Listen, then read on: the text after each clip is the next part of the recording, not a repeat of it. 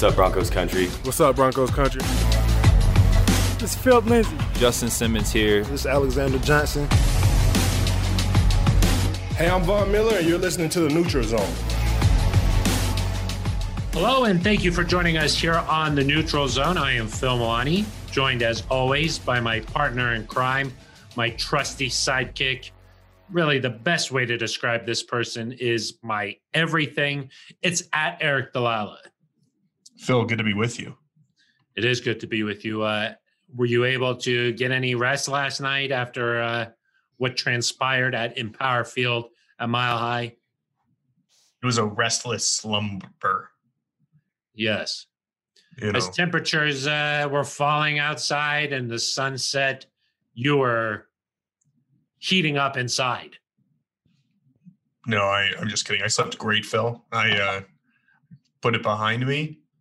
You gotta you gotta wash it away, which we'll do after this podcast. Uh, but internally, I've already I've already washed it away. A game like that, um, you burn the tape, so to speak. Mm. See, I think there's a lot to learn from the game. Well, sure, No. yes, but I think uh, spending days and days and days fretting over a loss to the Chiefs, it's not going to do you a whole lot of good. But you're right. There's a lot to be learned. Well, we're going to break down uh, our thoughts on what happened in the game. We'll hear from Vic Fangio, uh, his day after press conference. He said some interesting things, particularly about Drew Lock, Aric, that I think uh, are worth pointing out.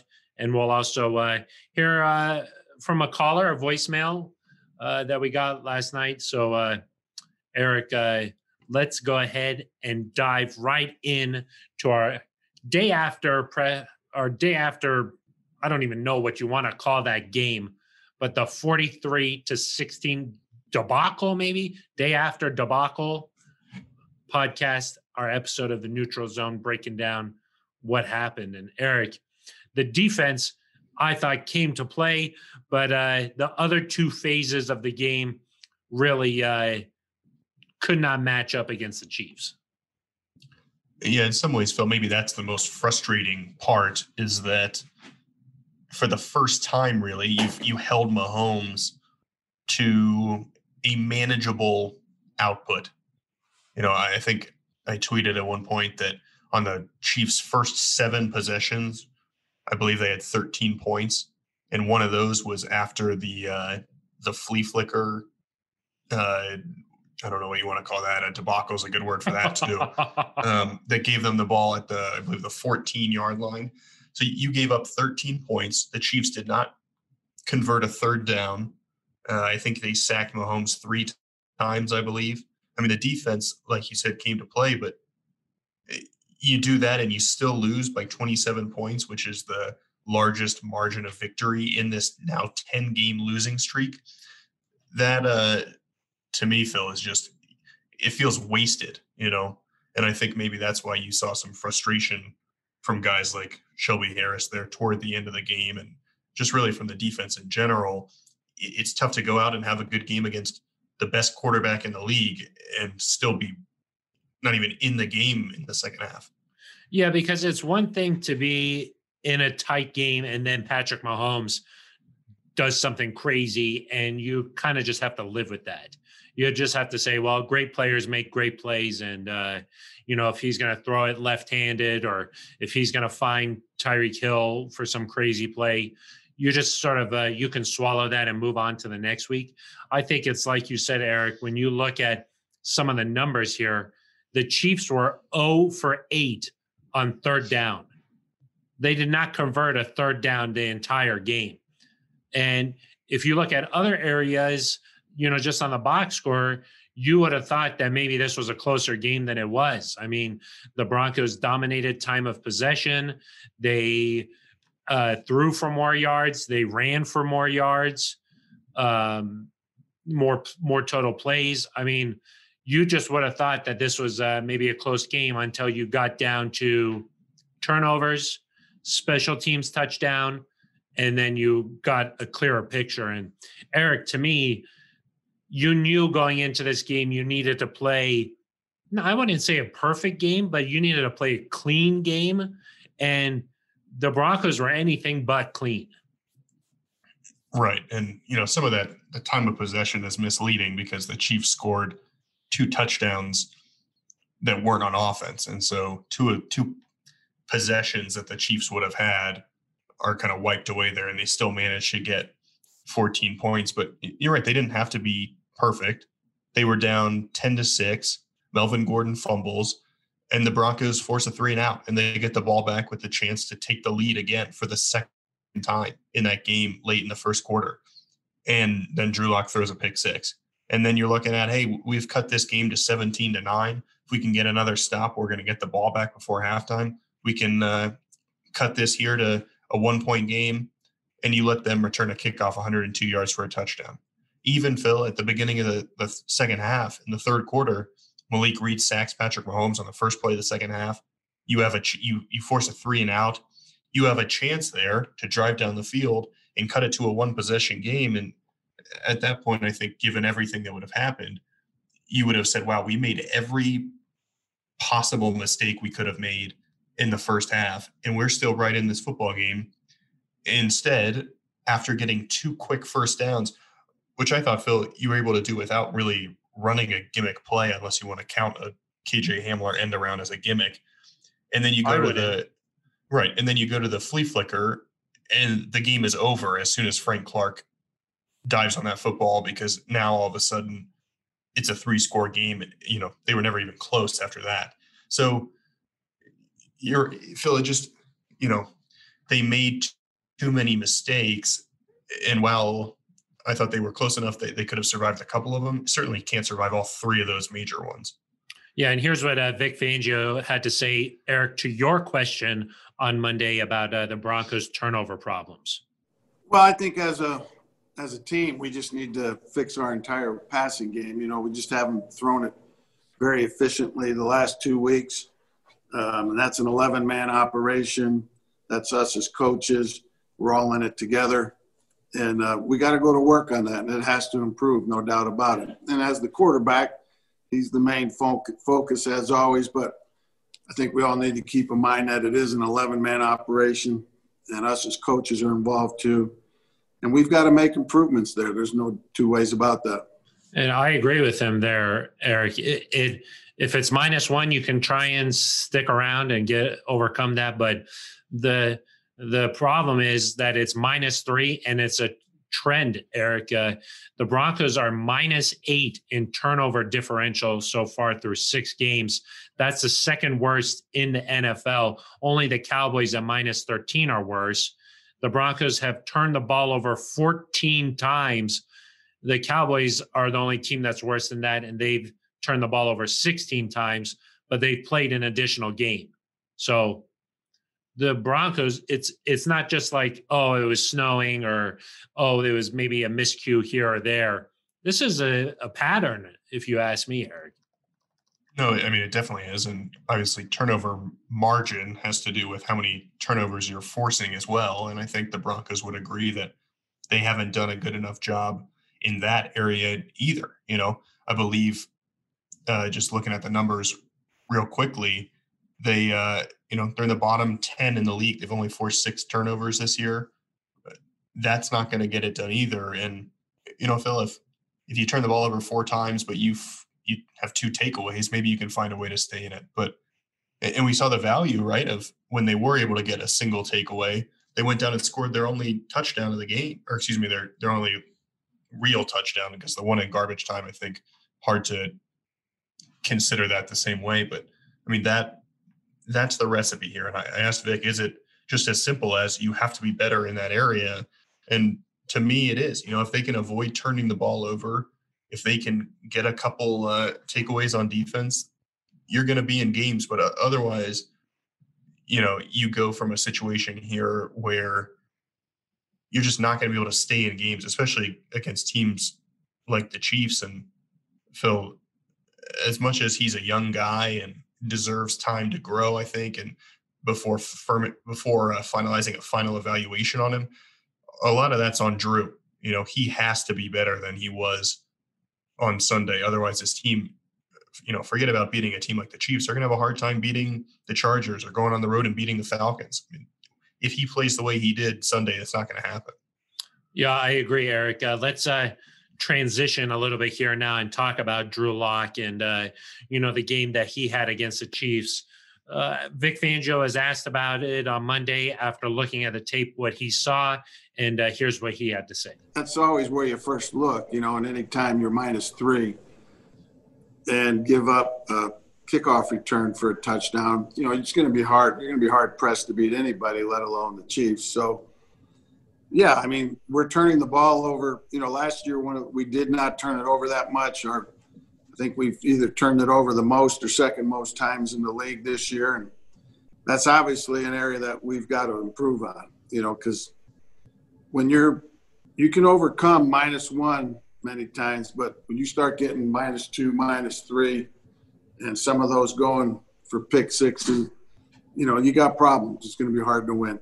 A pretty honest answer there, I thought, from Fangio. And the thing that was striking about it to me, Aric, is typically on these Mondays, when you ask about a specific player and how he played, Fangio likes to go to, he had a lot of good moments and a lot of bad moments. He had some ups and downs. Maybe he had some throws he'd like to have back. Those are the typical type of answers that we would hear from him. That was not the case on Monday. That was pretty honest, saying we need a full reevaluation of how we're operating on the offensive side of the ball, particularly the passing game. Yeah, I mean, he did say on Sunday evening, afternoon, whatever you want to call it, that Drew had some ups and downs. So he got it. He got it in there, Phil. Don't worry. But, yeah, but I'm saying after going over it and you know having a chance to collect his thoughts, this is the answer that he came back with. Yeah, that's true. And you know, I don't think Drew would would say that he was very good. Um, no. I, and I think things got worse, Phil, as the game went on. And, and, really, to me, after that pick six, you know, I don't know um, what it was about that moment, if it made him second guess what he was seeing out there, uh, if it made him, you know, a little more hesitant to make some of these throws. But and early in the game, he had a nice throw to to Tim Patrick. He did he did just look a little off all game though, Phil. I would say, you know, he kind of airmailed a couple throws to Noah Fant that could have been big third down conversions there early in the game. Um, several times decided to pass up open guys at the first down marker that would have continued drives. It almost seemed like he was, he, Phil, we talked about this after the game.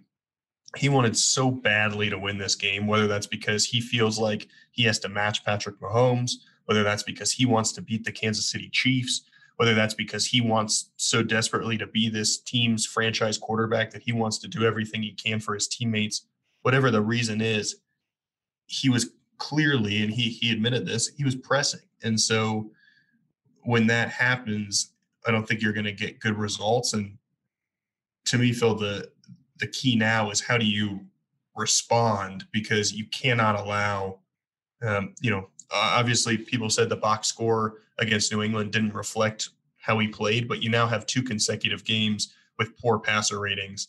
Um, so how do you respond to this loss to Kansas City? Do you come out like he did last year after he played Kansas City and have a 99.6 quarterback rating and complete 75% of your passes and lead the team to a win? Or do you continue to struggle? Because Phil, I'm not, I'm concerned about that game, but I'm not to the point where I'm like, we need to give up on Drew Lock today. But I think if you continue to see over the next two, three, four, five weeks that it's this same type of performance again and again, then I think you you start to get worried. Uh, part of you know NFL season is going through these really high highs after beating like a New England and then coming back down to earth and going, you know, it's amazing over the course of a year you know, one week after a win, you feel really great. The next week after a loss, you feel like the world's crashing. Reality is probably somewhere in the middle of that. But I would say, Aric, when you go back and look at the game, Drew Lock's mechanics were all over the place. On the pick six, he's backpedaling. His feet aren't set, and he just thinks he's got the arm strength to get that ball to Noah Fant. And he's locked into Fant the whole time, too. That's a pretty easy pick six, if you ask me. Like, uh, there's a breakdown there for whatever reason it is, where sometimes Lock is super accurate. He's got good rhythm and pacing in his drop back, and he can fire the ball in there. But there's other times just where I don't know if it was the snow, I don't know if it was the opponent, if it was just a combination of everything. He doesn't feel he don't he doesn't look right. And even even at the end of the game, like it doesn't really matter. But like there was a throw to Royce Freeman, he just completely airmailed it. And to me, that starts with his feet. That starts with the balance. That starts with feeling comfortable in the pocket.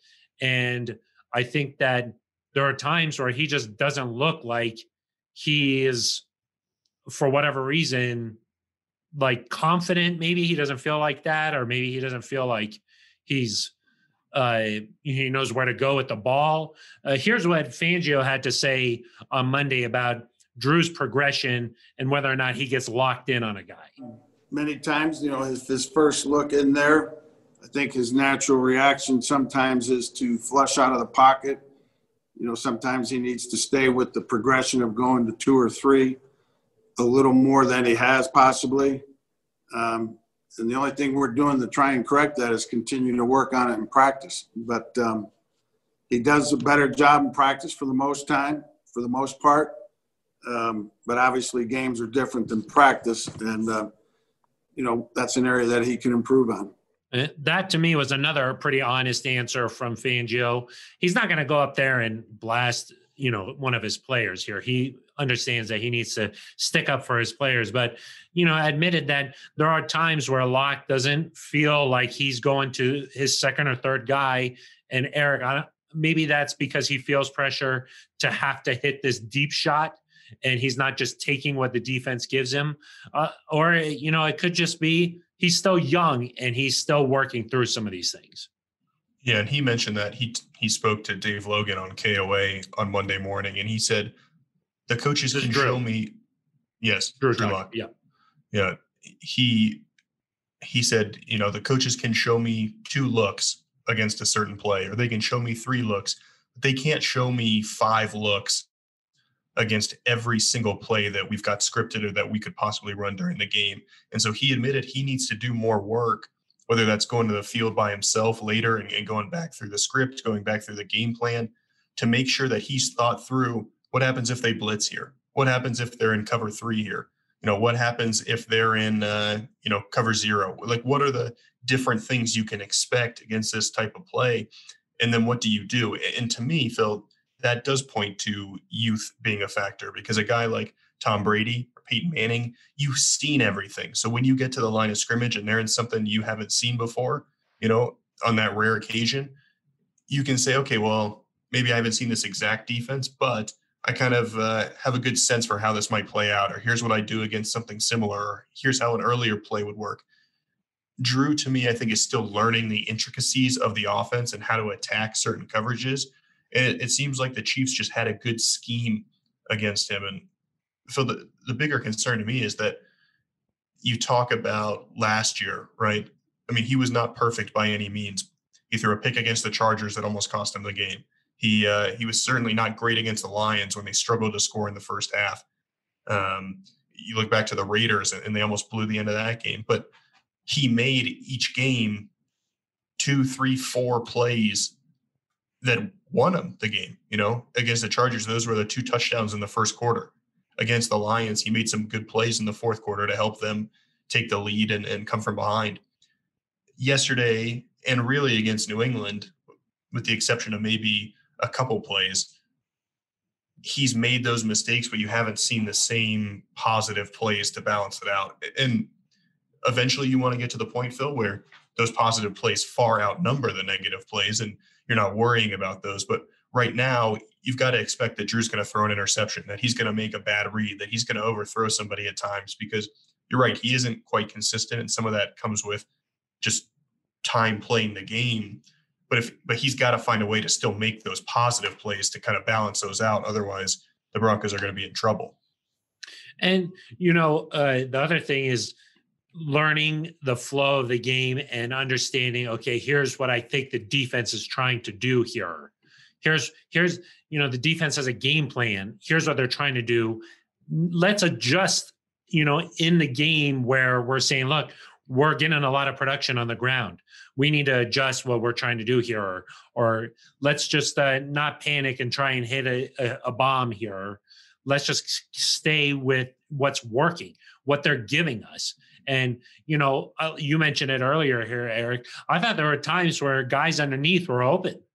You know, Noah Fant was open a bunch of times.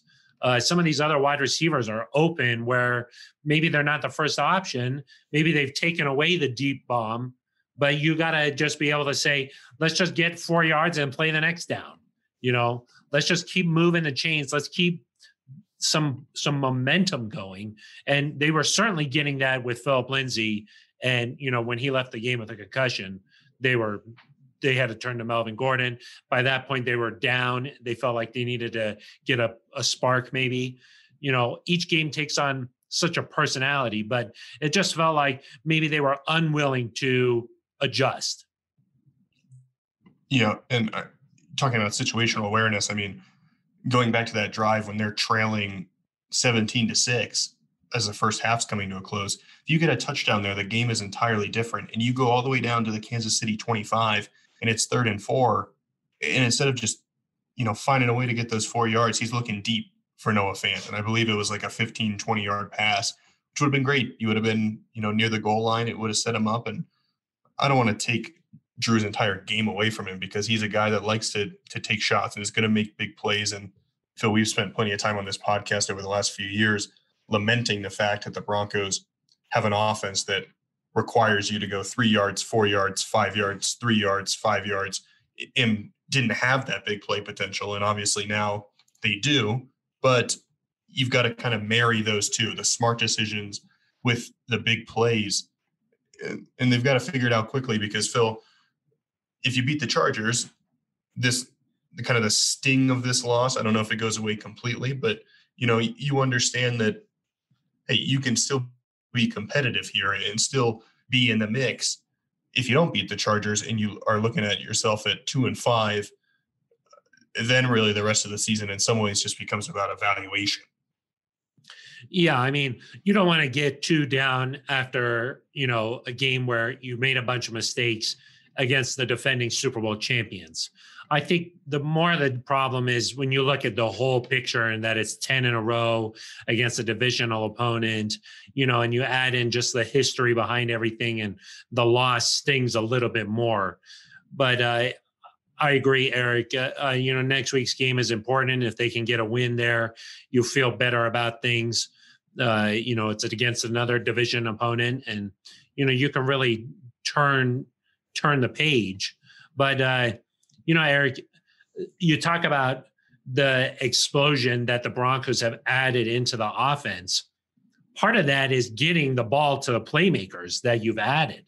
Part of that is getting the ball to Jerry Jeudy, you know, and to me, sometimes the mental part of the game needs to be weighed in. And, you know, maybe some players like to just get in the mix early, you know, hit just a screen a screenplay. Maybe it's an end around. Maybe it's just something where it's an easy, easily executable play that gets a player involved in the game right away, gets them feeling good, gets them engaged, you know, and the more you can do that with more of these guys like Jerry Jeudy, KJ Hamler, Noah Fant, then I think you're going to find more success naturally.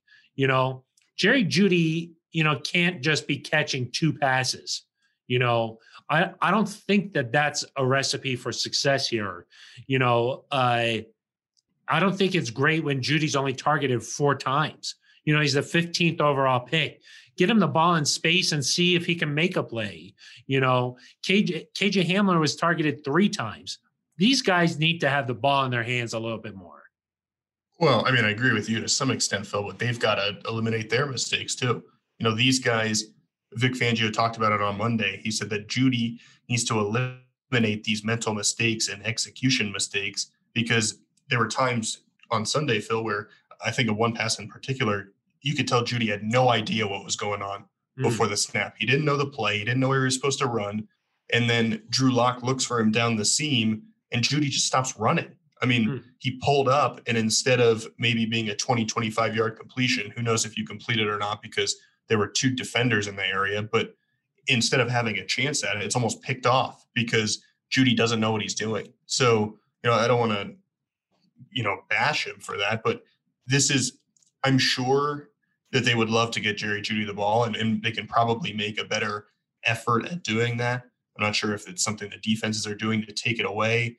not sure if it's Lock's uh, decision making on the field. I mean, he threw to the right side of the field far, far more than he did to the left side of the field yesterday. And so I don't know if that's a, it wasn't spread out the way it had been.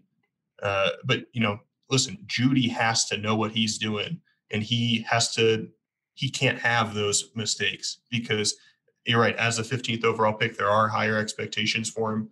And can they get in the ball more? Sure. But he needs to do a better job as well. And then you look at the other guys around Drew. I mean, that pass was behind KJ Hamler on the interception, but he got both hands on it. And it, I think it all hit off the chest too. You know, he, like he needs to make that catch. You think about Melvin Gordon, who is a veteran running back, and you brought in as your biggest name offensive free agent.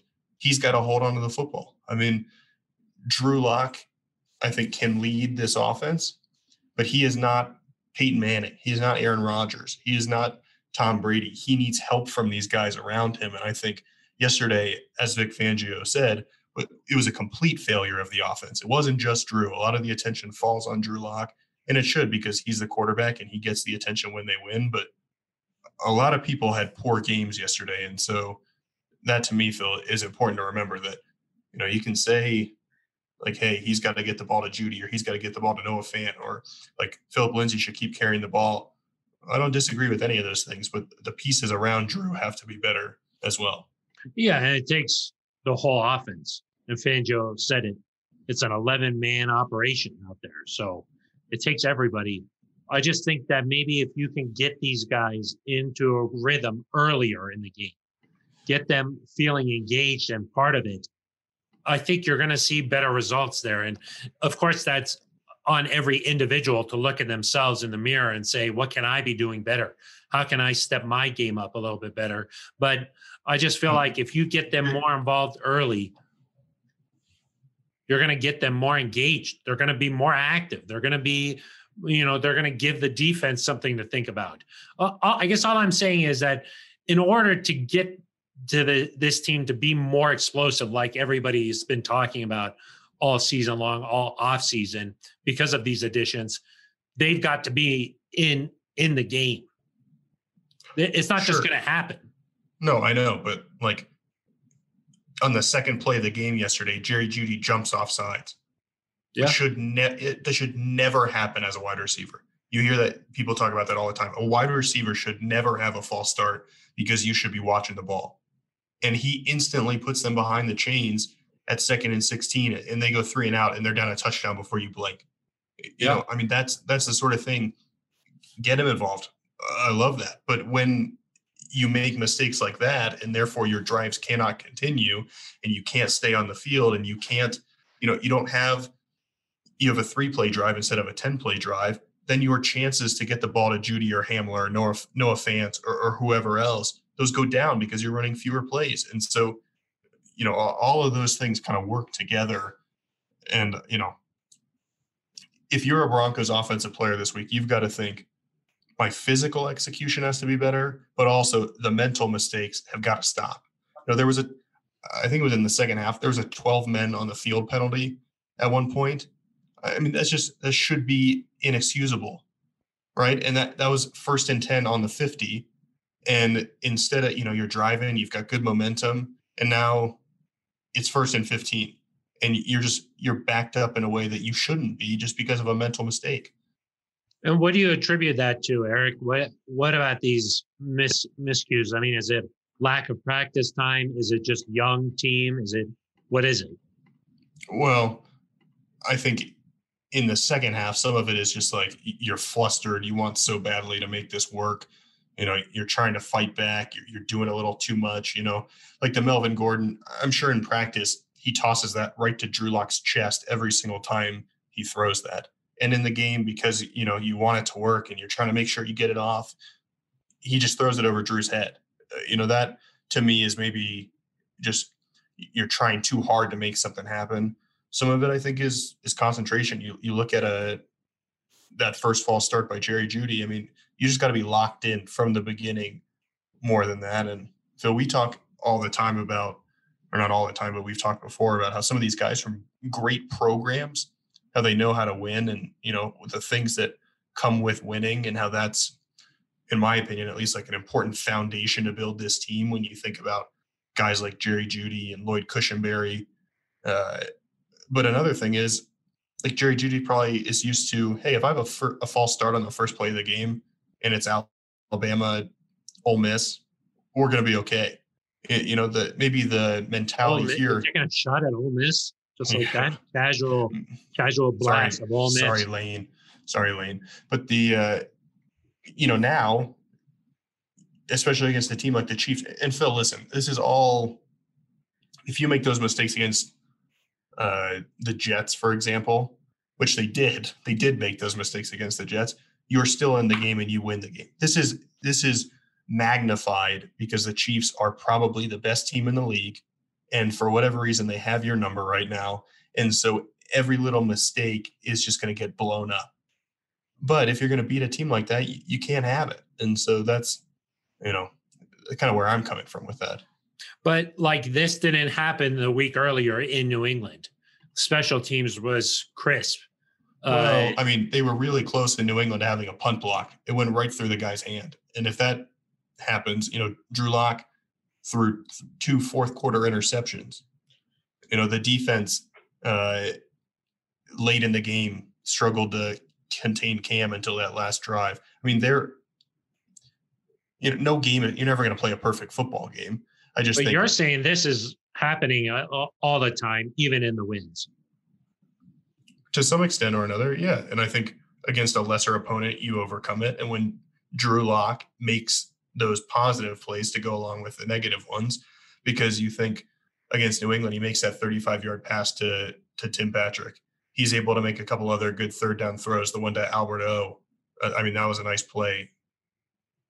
Those are the sorts of things that help you overcome the mistakes, the sequences, right, Phil, that we've talked about all season the Broncos against the Patriots when there were bad sequences, they responded with several good plays in a row. That didn't happen against Kansas City for the most part. Well, and this is probably driving Vic Fangio crazy because I think we all remember when he was hired, one of the things that, you know, was infamously said at that press conference was death by inches, Aric. And that's what's happening to this football team, it seems like. Uh, except sometimes the inches are more like feet when it's a pick six or a return for a touchdown. But some of the things you're mentioning, the offsides, you know, little things here and there, they're starting to add up. And against the Chiefs, it turns into a, a 43 16 loss. Maybe against the Patriots, you narrowly escape with a win. Against the Jets, you win. But this team has too much talent, too much capability to continue to play like this. I mean, if they, it feels like if they correct those things, especially with the way the defense is playing, they're capable of beating some good teams. Yeah, no, 100%. If they play crisp football and clean football like they did for most of the New England game, I mean, that I'll say three quarters against New England, you pretty much played clean, crisp football. If you do that, you can beat the Chargers, you can beat the Falcons, you can beat the Raiders, you can beat the Dolphins. And Phil, if you do that every week, you can do that all in a row. You can win all four of those games and be sitting here at six and four instead of two and four. But if you play the way you did Sunday with those types of mistakes, I'm not saying you're going to go 0 and 4, but the likelihood of being able to rattle off three of those four or, or all four of them are drastically less just because you don't have again you don't have the margin for error that you need to make all those mistakes and still consistently win. Now that's not to that's not to say that they can't play that way and it is a young team so you expect them to be a little bit up and down. We're not expecting perfection every week you just have to be better uh, I, I will say though phil that i saw something on twitter yesterday that for this team they were saying the options are to either go 2 and 14 or to go nine and seven and not be competitive in a playoff game, in which case you should just go two and 14. I vehemently disagree with that. This I- team, Don't don't give credibility to some of these tweets, Aric. I mean, this team needs the experience of playing in competitive football games down the stretch of the season that means something. And maybe you go nine and seven this year and you get blown out in a playoff game. Maybe you go eight and eight and you just miss out. Or maybe you, you know, maybe even go seven and nine and that's rebounding by going what seven and six down the stretch and playing winning football. Those things are important for a young team to stack up. You can't just say, well, if we're not going to win the Super Bowl, we should just have the number one pick. No, I think that this team needs to get away from turning to the draft in terms of trying to improve and just actually develop and grow and mature. You know, I think that, uh, you know, with regards to Drew Lock, when you look at his physical tools, they're elite. You know, he's he's athletic. He can get out of the pocket. We saw him running for that touchdown. We know he's got a strong arm got to work on the mechanics, but we know that the tools are there. And when you have a player like that, it's worth giving time to develop and grow and learn and get a feel for the game and understand the mental aspects. And then you're going to improve as an organization. But Aric, I think that what I'm sensing in your voice, how I'm feeling, there is frustration there because the talent is there but when it's little things that continue to pile on and it's sloppiness and it's mental errors and that kind of thing, frustration sets in. And you saw it on the sideline. And I think that uh, you see it a little bit from the fans. Let's uh, get to our uh, voicemail this week. Uh, I'll go ahead and play that now. Hey, Phil, Aric, Cody Rourke here. Hey, just taking a look at this Broncos team after a 43 to 16 loss to the Kansas City Chiefs the one message I think that the Broncos can hang their hat on, they have a formula on offense that can work. They can get the running game going. Obviously, getting Phillip Lindsay back this week out of concussion protocol is going to be a big question mark. But for Drew Lock, this is going to be a big game for him. Can he respond after? Can he respond after the performance that we saw on Sunday? That's going to be a big key, I think, for him and for the direction of this Broncos team down the stretch the rest of the way. Thanks to uh, our friend uh, Cody Rourke, they're calling in. Uh, that is not Adam Schefter. That's Cody Rourke, the host of a Locked On Broncos. So uh, the Pro Football Network media talent there, Cody Rourke. So hey, uh, uh, a friend of the podcast. So thanks for calling in there, Cody. Appreciate that. But I think I think he's right, Aric. It's something that we've talked about. How is Drew going to respond? How's his team going to respond heading into next week? Yeah, and because you can view this one or two ways. You can say, you know, this was a fluke. We played really poorly, uh, and we're not going to let that happen again. You know, these wins against the Jets and the Patriots show that we're still in this thing. And if we get a win against the Chargers, you know, we've won three of four. All our goals are still ahead of us. We are right where we need to be. That's the right attitude to have. The improper attitude to have, and, and one that could happen, is kind of a you know, oh man, we thought we had two good wins. New England ends up getting blown out in San Francisco. We prep all week for Kansas City and we just get shellacked. And, you know, like we're just not built for this. And you lose to the Chargers and you sit at two and five and things are tough.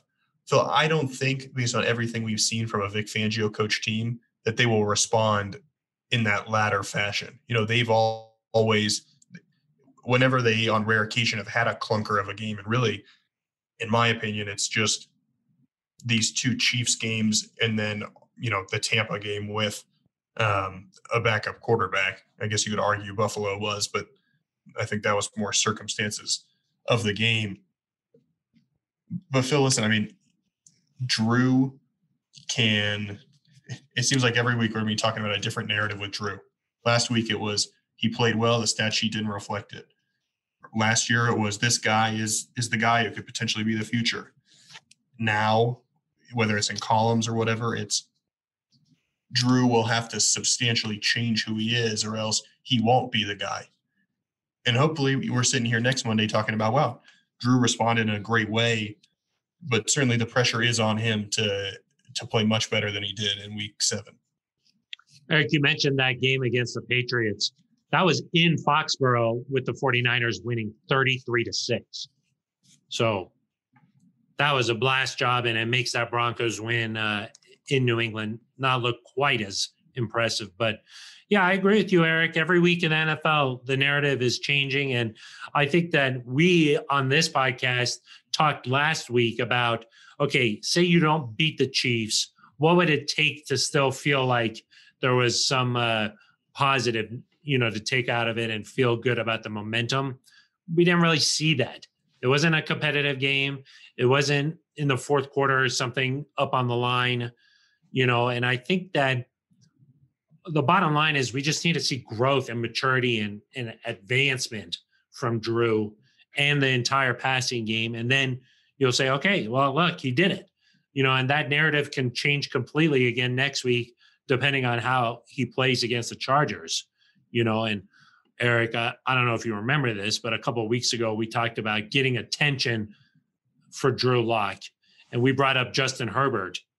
Well, if Drew feels pressure to try and beat Kansas City and he's going head to head with Patrick Mahomes and this and that, here's an opportunity for him to come back a week later and go head to head with Justin Herbert and say, look, I'm still one of these young gunslingers who's on the rise here. You know, this is an opportunity for him to bounce back and and change the way uh, people talk about him. No, definitely. It's you know, as much as this would have been a prove it game against the Chiefs for Drew Lock to show who he is, this next one is too because you can show that you're not a guy that's going to get stuck in this slump and not play well. You can show that, hey, I'm, I'm still a, a young quarterback with potential and feel as excited as everyone was around here for the potential to get to three and three. If you beat the Chargers, the next week we're talking about the same thing. You know, here's a potential to get back to 500, and it's a week later with an added loss, but still, uh, that possibility creeping next to 500 and staying there as long as you can, and then trying to build on it. That's that's really important for this team. And so that's why, you know, at the very beginning, I said, you've got to just, you've got to wash this one away and you can't spend time dwelling on everything that went wrong for too, for too long, make the corrections. But if you just spend all week thinking, man, we let an opportunity slip away, we got um, our butts kicked, that sort of thing, you know, you're, you're setting yourself up to lose again to the Chargers and letting the Chiefs beat you twice, which you cannot do. Yeah. Learn from this game make some adjustments. It sounds like maybe there's going to be some significant adjustments coming to the offensive side of the ball, and uh, you know, get set for another divisional opponent, another game at home, another opportunity to uh, change the narrative. Aric, uh, let's get to uh, some shout outs. Let's close the episode up here a little bit. A couple of house keeping items to just touch on real quickly, though. Uh, I know, Aric, that you love injuries, so we can uh, chat about that a little bit. Mike Purcell, the run stuffer in the interior of that defensive line, just got a new contract, is going to miss the rest of the season. We found out on Monday due to a Lisfranc injury. And then uh, a couple of other guys, uh, Diontae Spencer is going to be day to day, Tim Patrick day to day, and Derek Tuska day to day uh, Fangio said that he wasn't sure if those guys will be able to make it this week for the Chargers game. And then, of course, uh, Phillip Lindsay is in the concussion protocol. Yeah, Purcell's a big loss. Vic really wasn't asked how they're going to replace him, but um, obviously that'll be interesting to to see what happens there. And they're going to miss him. He, an underrated guy that I think if you pay attention to this team, you know that he's really important. But no one nationally is going to talk about the loss of Mike Purcell, but um, the Broncos' run defense, to be frank, was just poor last year before Mike Purcell entered the lineup, and so they're going to have to uh, find a way to adapt and and continue to stop the run because there's still some good backs left on the schedule.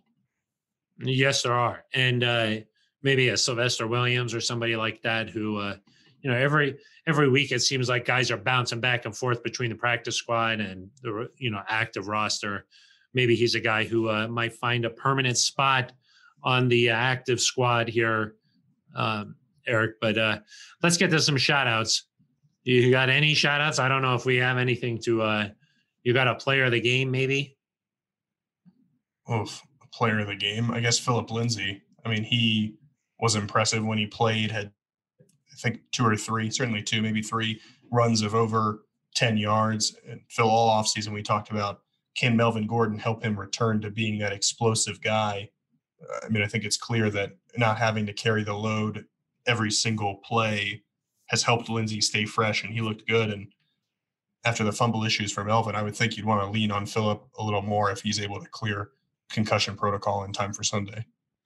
Yeah, I mean, he definitely uh, he had a great game. I felt like he uh, provides a just a burst of energy and a positive mindset that sometimes you need. Aric, I, I would say maybe Bradley Chubb for me. He had a he had a sack. He was in the backfield a lot, and one of the things we've seen over the years is Patrick Mahomes when he gets pressure is very difficult to bring down. I thought Chubb did a pretty nice job of that. Uh, you know, on the one sack that he had, and you know that entire defense really. You never saw. I mean, Tyreek Hill had a touchdown there, but he didn't get you know, going crazy. They didn't give up any really major explosives, and uh, against that Chiefs team, that's a that's a really good job. So a job well done there. And I thought the secondary, you know, Travis Kelce didn't kill him. You know, guys that over the years are just thorns in the side of this Broncos defense never really did anything crazy. So, and maybe that was part of that due to the course of the game Chiefs didn't really feel like they had to do something like that. So, um, oh, I mean that's and that's part of the issue, right? That you held Mahomes in check, you held Tyreek Hill in check, you held Travis Kelce in check, and it didn't matter. I mean, yeah. who knows what would happen in the second half of a different game? But so we talked about it during the game. Mahomes just looks so nonchalant back there. You know, they get sacked, they go off the field. It doesn't it doesn't matter to them. You know, they they know they can come back from it. And uh, Mahomes didn't even really have to do a whole lot yesterday. That's what I'm saying is that if that game was competitive, maybe it's a little bit of a different story where they're attacking and they're going for it and they're busting out plays that we've never seen before and whatnot. But um, alas, the Broncos uh, here sit here at two and four. Ironically, Aric, maybe not so ironically, the same record they had last season at this point. So uh, something to think about for you there for our listeners. But uh, Aric, uh, any last thoughts here before we uh, wrap this bad boy up? Just that last year's two and four was followed by a trip, a visit from the Chiefs, whereas this two and four includes a visit from the Chiefs. So hopefully, uh, you get to three and four this weekend, and instead of going to two and five, and you, you kind of see how the two seasons, how their trajectories can change. But right now, Phil, you're not going to be a lot of teams playing the way the Broncos did on Sunday. Yeah, agreed, agreed. And I think that they know that, and I think that uh, what do they say, Aric? A 24 hour rule. Yep. I think we're still safe uh, talking the way we've talked within that 24 hours, but there's going to be a totally new tone from us come Thursday morning when we uh, release the next edition of the Neutral Zone, where we look ahead to a big matchup against Justin Herbert and the LA Chargers. Until then, for Aric DiLalla, I'm Phil Milani. You've been listening to the Neutral Zone.